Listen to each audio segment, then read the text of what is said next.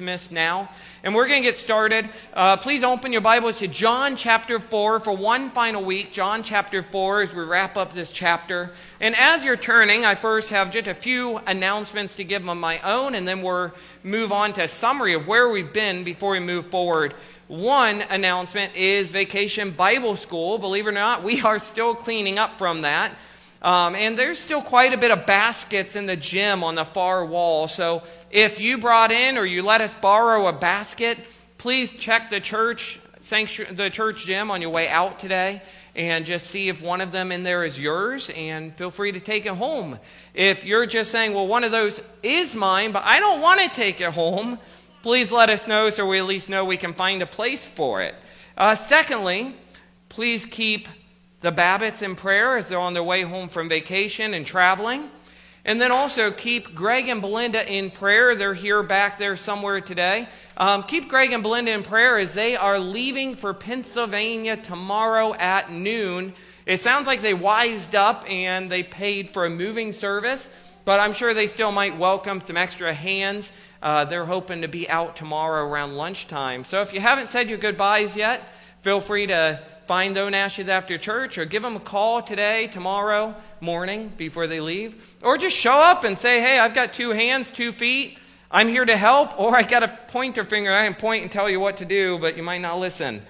Keep the Babbitts in prayer and the own ashes in prayer. And then lastly, one quick announcement is, as I mentioned during Lee's announcement, Lee is speaking at the Make a Difference Men's Retreat at Arrowhead Bible Camp.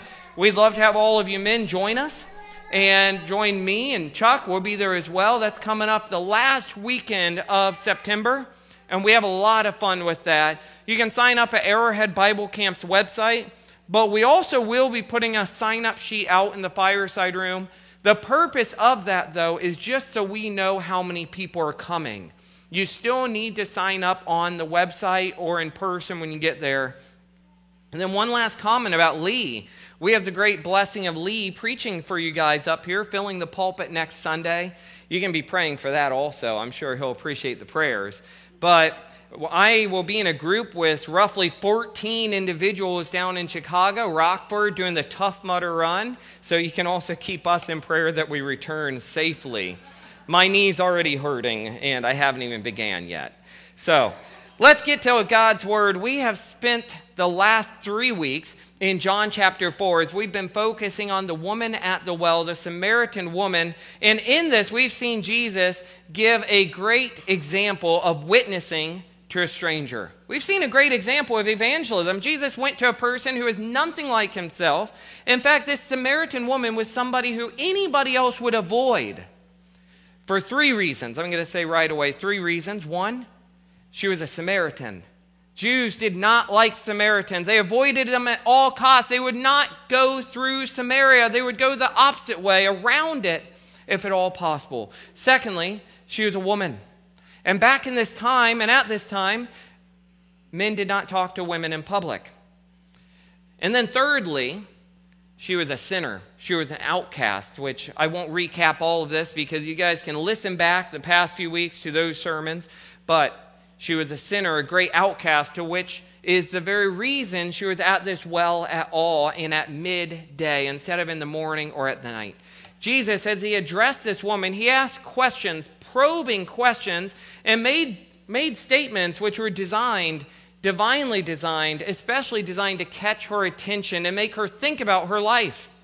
It exposed her sinfulness, and then he revealed who he was. He was the Christ, the Messiah, the Savior of the world. Many would come to know him as Lord that day, as Savior that day. All because Jesus went to a person that nobody else would go to. All because Jesus went to that sinner, that outcast, that woman, that Samaritan. We have great lessons, so many lessons right there, but we're going to move forward here. Jesus sent that lady into town, or she went into town, and told all the townspeople to come see this man. Could this be the Savior? Could this be the Christ? And while she was gone, Jesus talked to his disciples about the harvest, which was plentiful, which was white, which was ripe for harvest, which was ready. And we had this great lesson, these great applications about us and about how the harvest is ready and God wants harvesters. God wants you and me and all of us, brothers and sisters in Christ, to go out and speak to these people, proclaim the gospel, go and tell. Now, I hope you're getting close to finding John chapter 4 in your Bibles, roughly page 835, or using your phones, because we are getting close. I do want to urge you, only use your phones for the Bible or note-taking. Please stay off other apps. Let's stay focused on God's word.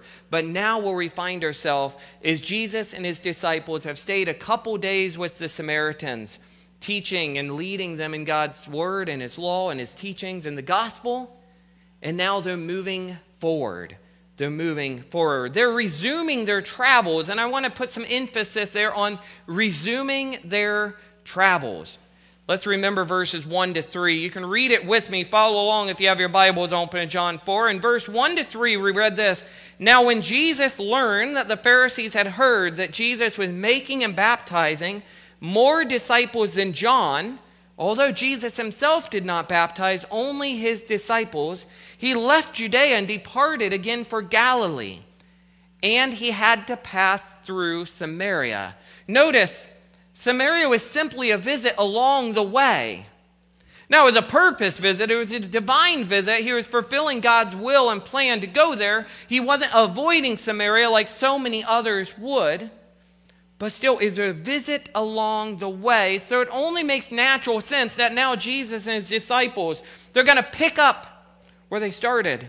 And they're going to move forward to where their final destination truly was, Galilee.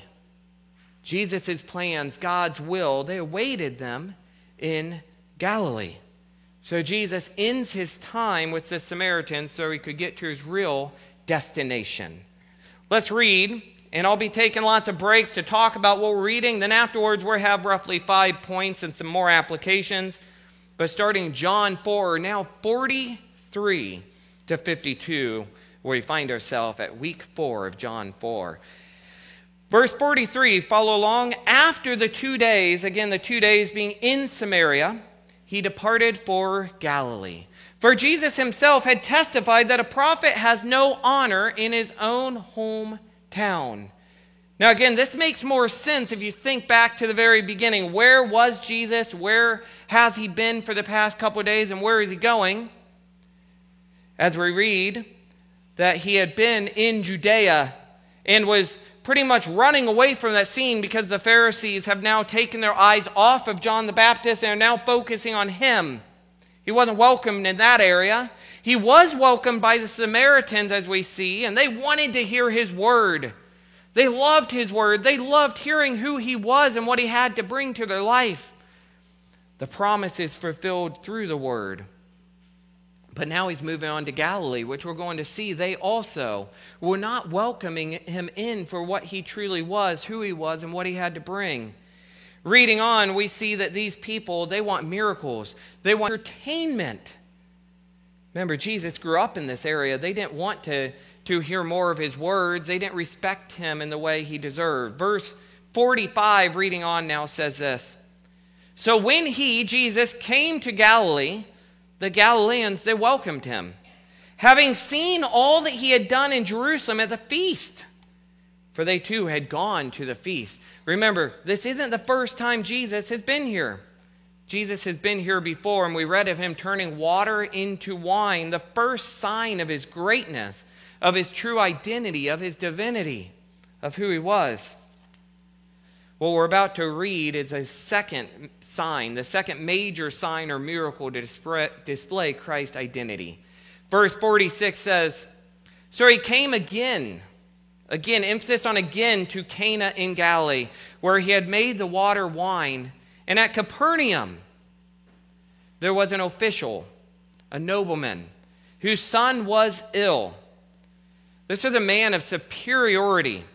A man that despite his position in society and being possibly higher up, maybe more wealthy, was brought low to his knees because of an ill son. A son that he worried was on the verge of death. And this man came from Capernaum to Cana in Galilee, roughly 16 miles now, to come and see Jesus. brings about an application already. How far will we go to find Jesus? How far will we go to serve Jesus, to follow Jesus? This man walked 16 miles to find Jesus. And what we see from the scripture today is he wasn't even a believer at this time. But he didn't come because of his faith. He came because he wanted the healings, the miracles, the display, the miraculous that Christ could bring. The same reason everybody else was there. And as we read on, we see this.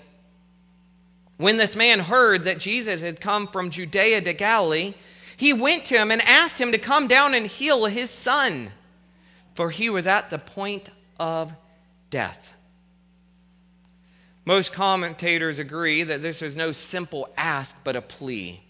In fact, we see this man continuing to plea with Jesus as Jesus here in a moment rebukes the crowd, rebukes this man for just coming to him for the miracles and not for the word. Not trusting in his word. He pleads with Jesus, pleads with him, begs with him for his son's life. Isn't it a great joy that we don't have to walk 16 miles to find Christ?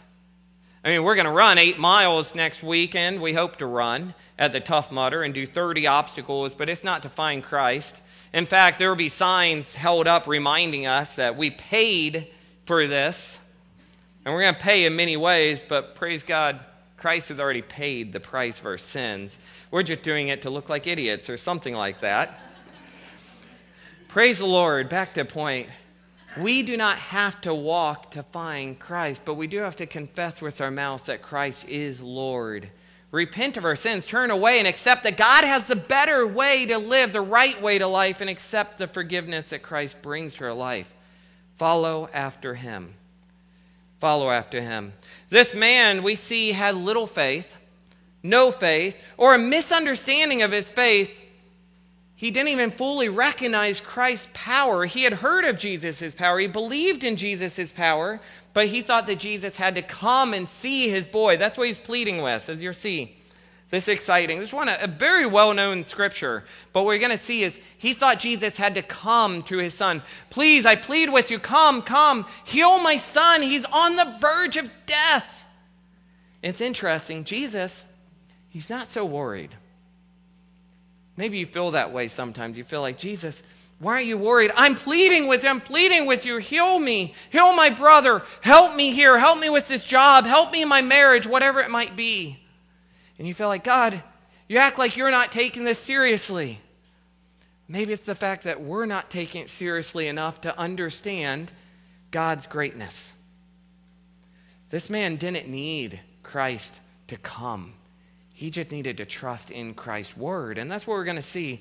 Jesus said to him, unless you see signs and wonders, you will not believe. The official said to him, sir, come down before my child dies. Again, he's pleading with Jesus. Jesus, please, come down before my child dies. Come. Even though he's being rebuked, even though the crowd is being rebuked by Jesus, condemned by Jesus, Jesus saying, unless you see the signs and wonders, you don't believe. Yet I'm here. And I have a word for you. Either way, Jesus is going to bless this man and all others present with Christ's second sign, a great miracle, one to create a growing faith in this man. And this growing faith doesn't just grow in this man's life. It provides life, and it grows in his entire household. Reading on, we see in verse 50, Jesus says to this man, go, your son will live. Go. Your son will live. The man believed the word that Jesus spoke to him and went on his way. As he was going down, his servants met him and told him that his son was recovering. So he asked them the hour when he began to get better, and they said to him, yesterday, at the 7th hour, the fever left him. The father knew that was the hour when Jesus had said to him, your son will live. And he himself believed, and all his household. His faith is now complete. As it says, he himself believed, and all his household. His faith is now complete, but not just his. His entire household now believes. And looking to this example, we see an application, and we see lots of applications in here. We'll get to these in a moment, but starting with this. Our faith, in its truest and real form, should be contagious. People should see and come to understand our faith and want to know our Lord through seeing our faith in Him and His workings in and through us. We see this in the Samaritans. This new believer, that Samaritan woman, that sinful outcast. She comes to know Christ the Lord that day, and she goes to the town and proclaims, could this be the Christ? And people came to know. In fact, it said many came to know Him that day through her testimony, through her faith. No matter how new it was, they came to know Him through her faith. And then many, many more from that town came to Jesus and came to know Him personally, not because of her faith, but because of hearing Him and seeing Him and hearing the Word come to life right in front of their very eyes.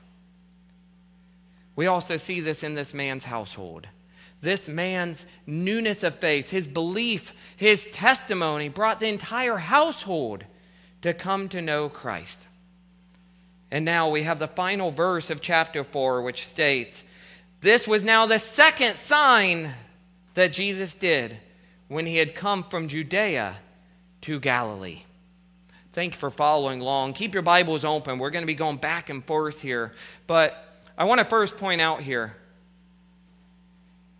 that we started this series in John with this main theme, this main idea to believe and live. And in John 20, verse 31, we read, these are written so that you may believe that Jesus is the Christ, the Son of God, and that by believing you may have life in His name. Do you notice the similarities here in the scripture today? Do you notice that by believing in Christ, they live. They found life.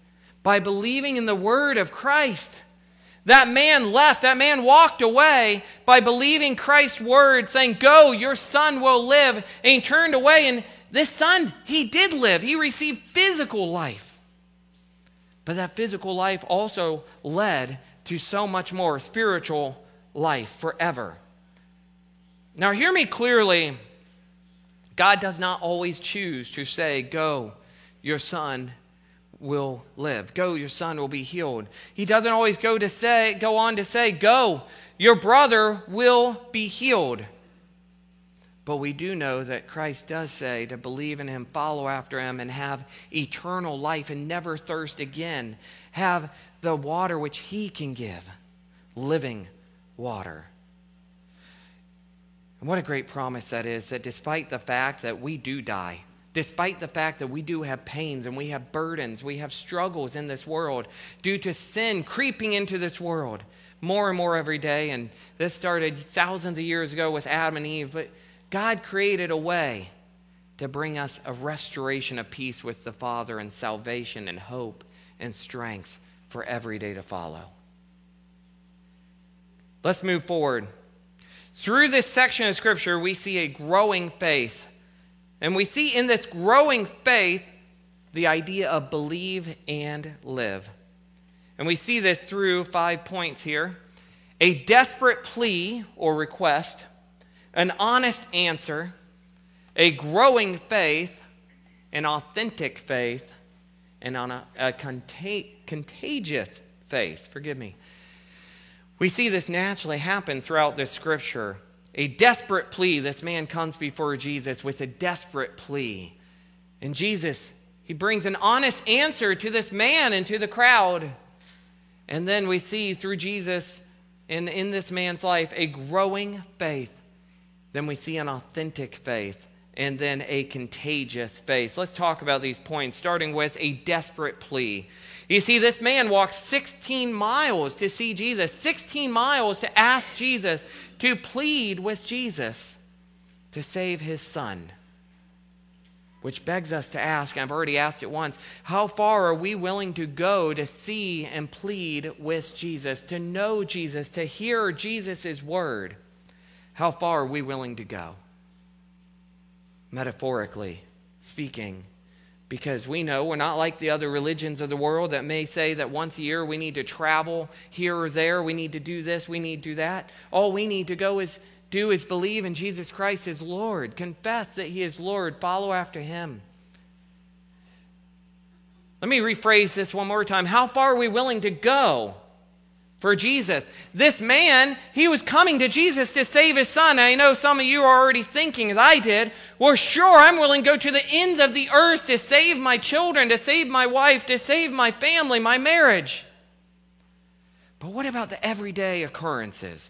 What about everything else? How far are you willing to go? To plead with Jesus, to talk with Jesus, to seek Jesus out, to study his word, which is an instruction for daily righteous living. Let me take that another way, and then I should get back to my notes. We talk about for salvation of our children, and that, sure, how far would we go? We'd go to the ends of the earth to save our children. But how far do we really go to help our children to see Jesus? Because I know I could go further, and I'm guessing you guys can too. What are we willing to give up from daily life to help make sure that our kids are being brought up in God's word? What are we willing to do? This man walked 16 miles and asked Jesus not simply once, but he continually asked Jesus to provide for this need. This man may be lacking in faith, but he does not lack in persistency.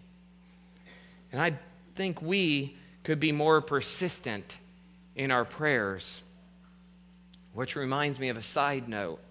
Be persistent in prayer for Preeni Kuhn as she's having more testing done for her cancer, which she saw some numbers elevated and they're doing some more tests. So please keep that in prayer with persistency. Keep Dwayne Fossum and my brother Mike, others who are struggling with cancer or rehab from cancer or other diseases, illnesses. Be persistent in our prayers. How often we pray once and we think that's enough. Or how often we pray once, we plead with God once, and then we don't immediately get the answer that we think we want or need. So we go off looking for our own solutions instead of continuing to look for God's solution. Continue to plead with him. Plead with him, pray with him, and study his word. Look for his answers. Talk with brothers and sisters in Christ. Look for him to answer your prayers through them. And then when you think that maybe you're not receiving the answers due to you by God, look around you to see if he might not just already have been answering it and you're just not paying attention because you're looking for your will instead of God's will. This man, he swallowed his pride, and we often need to swallow our pride as we persistently seek Christ. Let's move forward. Be persistent in our pleas. Be persistent in your faith. Never give up. We should always be growing in our faith. We'll get that in a moment. Number two, an honest answer.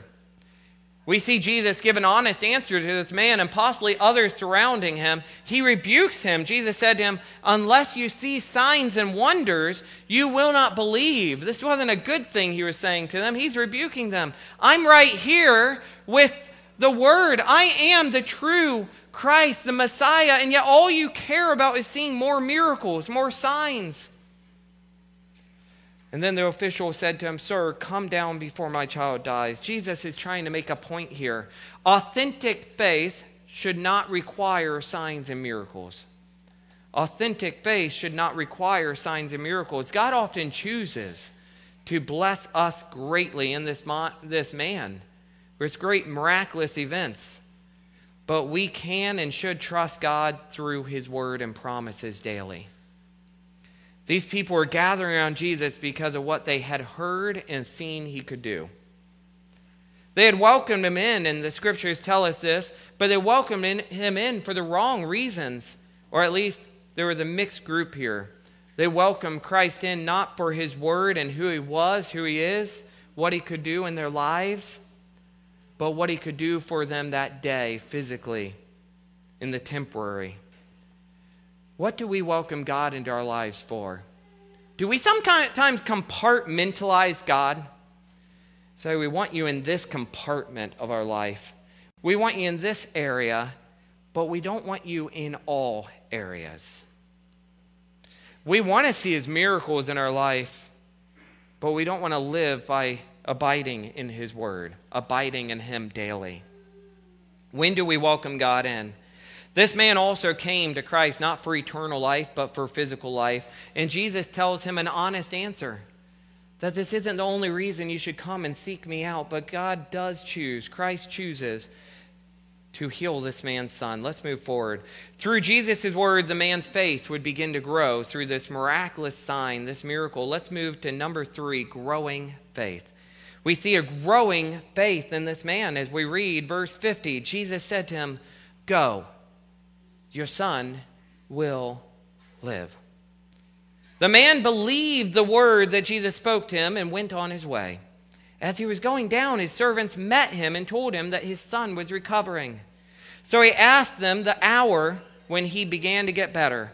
And they said to him, "Yesterday at the 7th hour the fever left him." The father knew that was the hour, and Jesus had said to him, "Your son will live." And he himself believed in all his household. It's in this section of scripture we see a growing faith. I think John MacArthur's commentary talks about it as a first degree of faith, a second degree of faith, a third degree of faith. And he speaks of the first degree of faith being the man seeking Christ at all, the second degree of faith of this man listening to Christ's word and going at all. There comes a time when we need to just go, trust in Christ. Just go. That was that second degree. And then the third degree now is this man fully believes after seeing Christ's workings in his life. We see him trusting Jesus' word, not simply actions. He no longer thinks Jesus must come for his son to be healed. He simply goes, trusting in Christ's words. He goes. The man believed the word of Jesus, and he went on his way. But we will see that the faith continues to grow. He had not yet completely believed in the Lord as Lord, but then something else happened. His household servants met him on the road, met him down, and told him of his son's recovery. Can you imagine the scene? I was imagining the scene as I was thinking about his servants, his household coming down to him. I don't know exactly where on the road, but again, he traveled 16 miles to see Christ. And then the son is miraculously healed. He was on the verge of death. This man was pleading. He was desperate for Christ. And I just imagine these men running. Not like we're going to be running. We're going to be falling a lot. They're running, proclaiming. I just wanted to imagine these men shouting and hollering, "Master, Master, nobleman," whatever he's called, official, whatever they called him. "Your son, he's alive. He's alive. He's alive." Put yourself in those shoes, parents, to hear that news that your son has been healed when you thought he was dead. And then I imagine that man. I mean, all we really see here is this little bit. Jesus said to him, "Go, your son will live." The man believed the word that Jesus spoke to him and went on his way. And as he was going down, his servants met him and told him that his son was recovering. That's all we really see, besides the fact that he started questioning, when did this happen? He wanted to connect the dots. Could it be? Was it really when Christ said, "Go, your son will live"? And it was. But I think there was a moment in between. This isn't in scripture. I'm ad-libbing this. I want to be fully honest, but I did picture myself. And I picture him, he probably fell to his knees and wept and then exclaimed. There's a reason that his household believed, because they saw the testimony. They saw the workings of Christ in his life, and they saw the workings of Christ in that boy's life. They saw the power of Christ, his divinity. This sign displays the divinity of Christ. It displays his omnipotence, his power, his omniscience, his all-knowing, his knowledge, and his omnipresence. His divinity is truly seen here, that Christ did not need to go, because with one word, this boy could be healed. And I just envision that those servants running towards him, this father being like, "What is going on? Why are they running? Did my son die? Did he not?" This man hadn't yet come to fully believe. But those men, those servants, they proclaimed, "He is alive. He is alive. I envision us with our growing faith. Our faith should always be growing, just like this man's faith, into an authentic faith. And even when it's an authentic faith, it should still be growing. And I ask ourselves, I ask myself, I ask you, do we go and proclaim and exclaim the workings of Christ within our lives and the world today with such enthusiasm? I think we can do a lot more. And then I see myself and us in that other person, that man's place. When Christ works in our life, do we truly delight? Do we truly appreciate? Do we have authentic and courageous faith? The news of Jesus' workings leads to a total belief, a newness of life, not in just this man's life, but in his household's life. You see, Jesus uses lots of things. God uses lots of things to bring people to see the truth, to see that they're lost and to be found, to see the newness of life and the hope and the forgiveness that he might bring to one's life. God does not create all the afflictions, but he can surely use them for his glory and for us, for his will. He may not create the problems of this world, but he can use them to bring new life and to bring glory to him. One pastor said, and I agree with this fully, storms in life may either drive one further or closer to God. When a storm is developing, we must seek him out. Let me say that again if you're taking notes. Storms in life may either drive one further or closer to God. When a storm is developing, seek him out. Number 4 and 5, we reach these final ones. I'm going to join these together as I believe they can't be separated. Authentic faith and contagious faith. I could also say courageous faith. We must be courageous in our faith as we trust in God. Contagious faith. I believe that authentic faith is a contagious faith. Over and over again, that's what we see in God's word. We see that people came to faith and then their faith was contagious. We must have a contagious Christianity.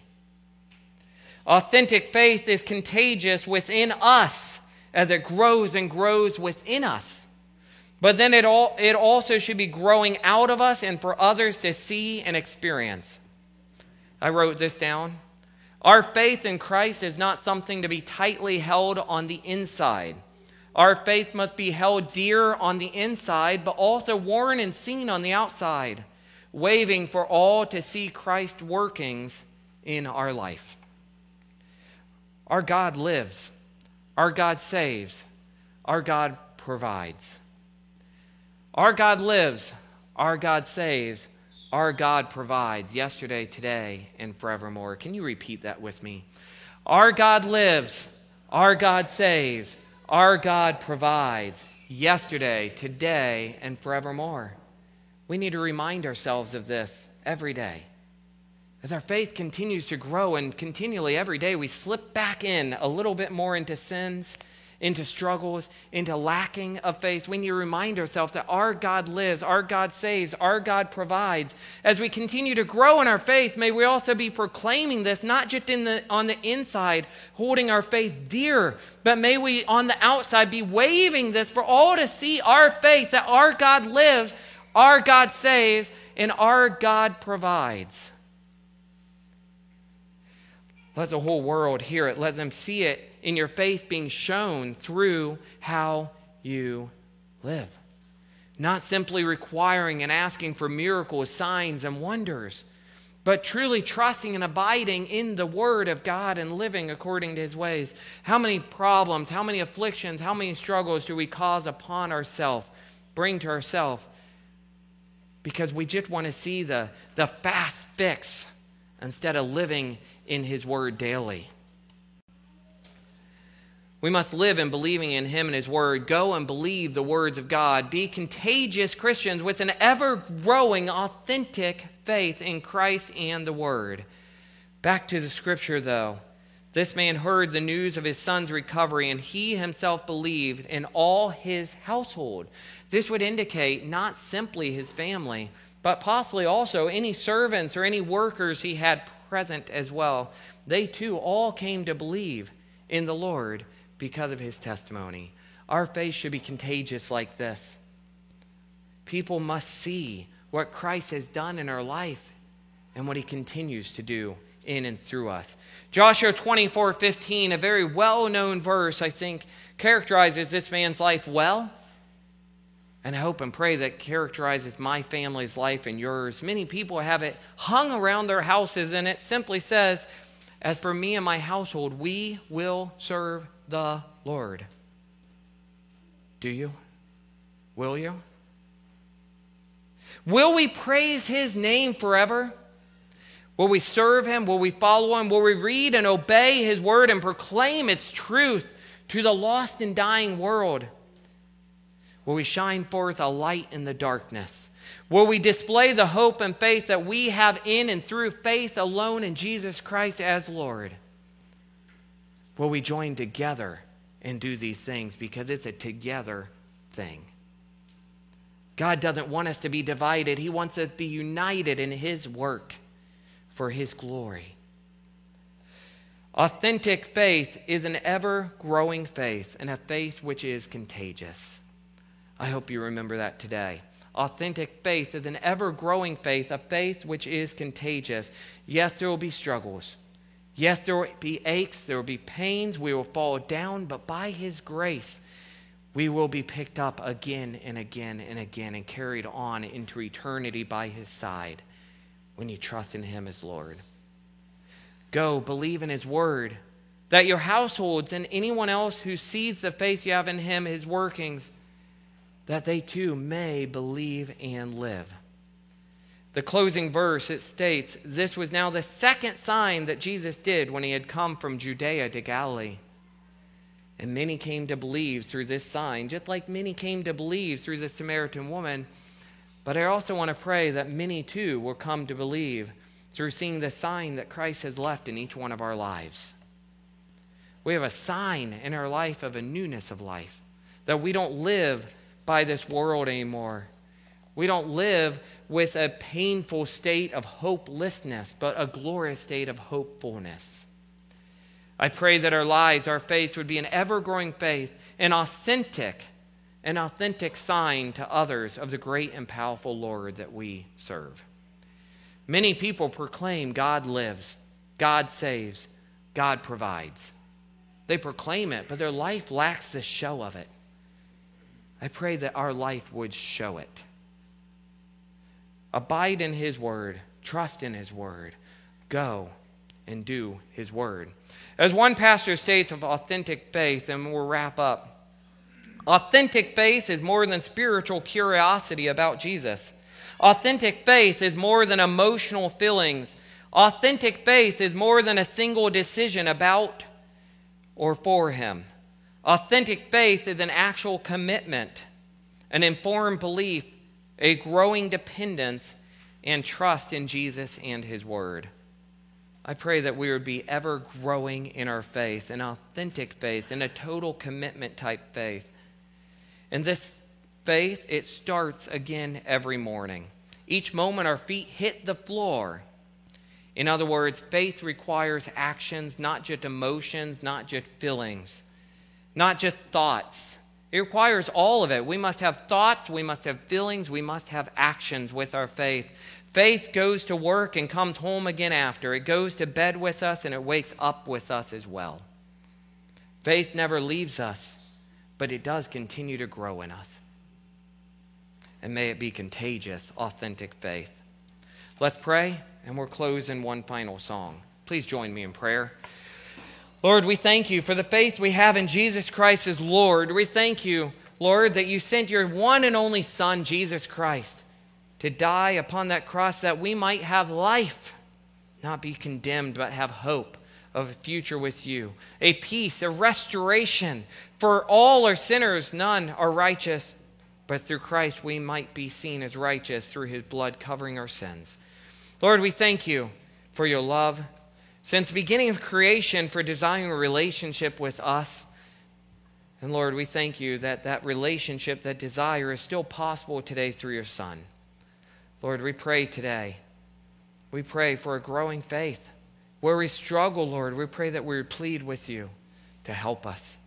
And may we look for your will, look for your work, look for your actions, but may we continue to just worship you every moment, seeking you out wherever you are,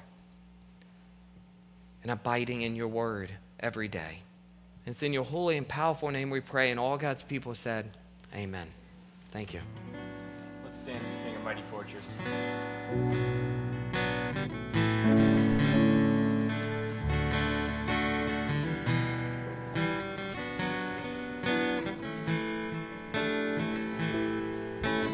God is a consuming fire, a burning holy flame with glory and freedom. Our God is the only righteous judge, ruling over us with kindness and wisdom. We will keep our